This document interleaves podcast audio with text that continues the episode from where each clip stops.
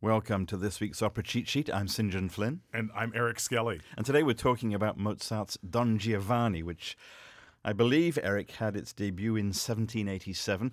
And this is one of the, the three big Mozart operas that, that he wrote with uh, Lorenzo da Ponte, who provided Yeah. the librettos. One of the great composer lib- librettist teams of all time, the others being Strauss and von Hofmannsthal and Verdi and Boito, I think most would agree. And Lorenzo da Ponte, actually, not many people know this, buried in New York. Is that right? Yes. He came over to the New World and uh, died in New York. He's buried in New York City. Well, good for him. Don Giovanni, one of the giants of the operatic repertoire, uh, obviously based on the legend of Don Juan, right. the uh, the famed uh, seducer.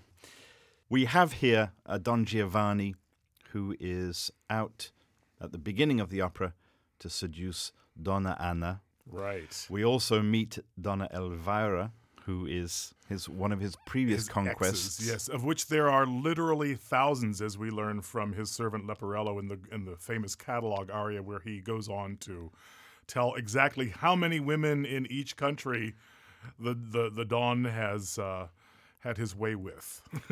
And there are thousands thousands across Europe. many thousands. Right. So at the beginning, he is trying to seduce Donna Anna, and her father, the commendatore, steps in and challenges Don Giovanni to a duel. And the commendatore loses. Not only does he lo- lose the duel, I mean, he loses his life. exactly. Now, in fairness to Don Giovanni, he doesn't want to fight No. the commendatore because of the commendatore's advanced age. Right. But there is a duel, and the commendatore is killed, and Donna Anna comes out to see what's going on and finds her father dead. She had gone off to uh, to get help, and she comes back. Yes, and she finds her father dead, and she gets her suitor, her I don't know what you would call him, her Her fiance. her fiance. That's probably the best word for it. Although that seems very much in doubt throughout this opera, how seriously she takes that uh, that commitment. But um, That's Don Ottavio. Don Ottavio, yeah, and uh, it's interesting because she, in the in the run up to her big aria Or sai chi l'onore, she's telling him what happened, and she talks about the fact that you know she was asleep in her bedroom. And suddenly she realized someone had broken into the room, you know, had come through the window. And she says, and this is one of these little throwaway lines that's so fascinating to kind of parse. She says, At first I thought it was you.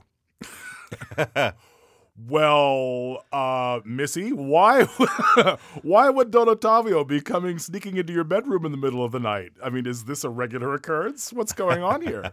Because she por- she portrays herself to be this virtuous woman who protects her her virtue as if it were you know a great treasure, and uh, yeah, maybe that's not quite the case here. You know, Well, we, we see Don Giovanni here trying to seduce Donna Anna.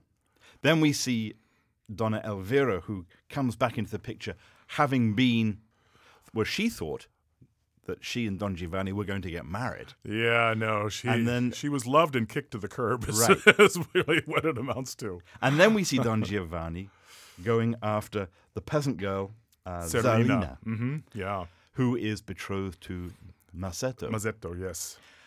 What picture is built up here of Don Giovanni? Well, I it's mean, it's really interesting. He's it's going serial, after, isn't it? Yes, it's absolutely serial. He's going after every woman in sight, and yet. Here's the interesting thing. We hear about what a great seducer he is and the thousands of women he's he's conquered. And yet in the course of this opera, he's not very successful. you know, when you really look look hard at uh, at all the attempts he makes. Uh, I mean, there's one uh, I think peasant woman in a balcony. He he seems to have uh, have have have luck with uh, in Act Two when he, he sings the, the the big serenade, um, "Deh vieni alla finestra." That's it. Pretty much every time else, he kind of strikes out again and again and again. What is interesting is the way that we are given this view of Don Giovanni through the eyes of Leporello, Yes. his manservant, who, and this is the, the, the conundrum here, is that Leporello is constantly bemoaning his fate because he's sort of tied to Don Giovanni, despite the fact that he finds what he does reprehensible. And yet Yeah. he's still there, he's still working for him. Well, it's an interesting opera because it's all chock full of dysfunctional relationships. You've got Don Giovanni and Leporello. Uh, Leporello keeps staying with Don Giovanni despite the fact that he hates his job. You know, he's he's he's constantly, as you say, placed in these these terrible uh, situations as a result of being connected with Don Giovanni, and he hates it. But he he won't leave him. He's he's he's completely devoted to the man for for whatever reason. Then you've got all these women who orbit around Don Giovanni, and you you kind of wonder, you know, would they even exist without Don Giovanni because he's the center of everything. You know, Donna Anna is completely obsessed with revenge on Don Giovanni for the death of her father. And Elvira is completely obsessed with Don Giovanni. She purports to be out to bring him to justice for the wrong he did her. But as we find out at the end of Act Two, the minute she thinks that there might be a chance that she's still got a shot, she's ready to go for it. Right. And then you've got Zerlina and Masetto who sort of join in the sort of pack mentality to try to bring this this rake to justice. And yeah, you really do wonder, would you know, what would these people do if not for this guy? Of course, there is a sort of poetic justice in the sense that, that Don Giovanni is finally, quote unquote, brought to justice by the Commendatore in the form of a statue. Yes.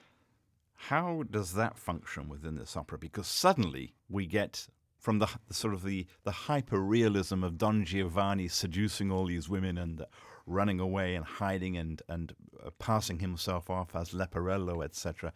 Suddenly we have these this supernatural element that comes in. The statue of the Commendatore from his grave comes to life. Which we're uh, uh, somehow meant to Im- uh, imply is heaven, you know, trying to uh, impose itself in this situation and and make things right and make this guy repent for his sins. You know, and then the question becomes, well, what sins is he supposed to repent for? Is it because, you know, he's a seducer of women or is it because he is a nobleman, quote unquote, who has um, abused the privilege of rank for his own gains, uh, as it were. What what exactly is he is he meant to atone for? And and and you know the Commendatore never really quite says what what it is that he's he's meant to repent for, but he's definitely supposed to repent. And there is one of the final scenes of the opera where the Commendatore, Don Giovanni, has invited him to dinner. Yes, And so the statue sarcastically, arrives. he's he's he's kind of he's kind of you know he's kind of going ah you know I don't you know I yeah okay they erected a statue to the guy great you know come on to dinner. You know he's he's being very facetious and and sarcastic and and snide actually. At the time he doesn't really expect anything's going to come of it. And it does. yes it certainly does. So the Commendatore shows up, the statue of the Commendatore shows up. Yes. And calls Don Giovanni to repentance. And he is unrepentant. absolutely unrepentant right to the bitter end refuses refuses to repent Why does he refuse to repent? Well, that's the question. That's and, the big and question, It, it? is the big question, and, and, you know it can be answered in different ways depending upon the singer uh, singing Don Giovanni, the director, you know, directing the whole production. Um, personally, I just sort of feel like he's one of those iconic uh, anti-heroes, like Carmen, who, come what may, refuses to be anything other than what they want to be, refuses to buckle under society's impositions, refuses to be what other people try to project upon them, refuse to be anything but uh, faithful to their own sense of self. So, what is it about this opera that makes it such a standout for people? I think it's just that. I think it's that you've got in Don Giovanni one of those. Uh, it's, I mean, obviously it's Mozart and Da Ponte at the height of their powers, but behind that is uh, a character that a really great singing actor can sink his teeth into, and can reinterpret and reinterpret, and you know do really differently every time. You can have uh, a really villainous, dangerous Don Giovanni, or you can have just sort of a a, a Don Giovanni that's kind of a lovable rake, or you can have any kind of variation in between. It's one of those iconic um, roles that can be anything that you want it to be. And, uh, and is therefore endlessly fascinating because it's never exactly the same way every time you see it. Mozart's Don Giovanni. That's this week's opera cheat sheet. I'm St. John Flynn. And I'm Eric Skelly. Thank you for listening.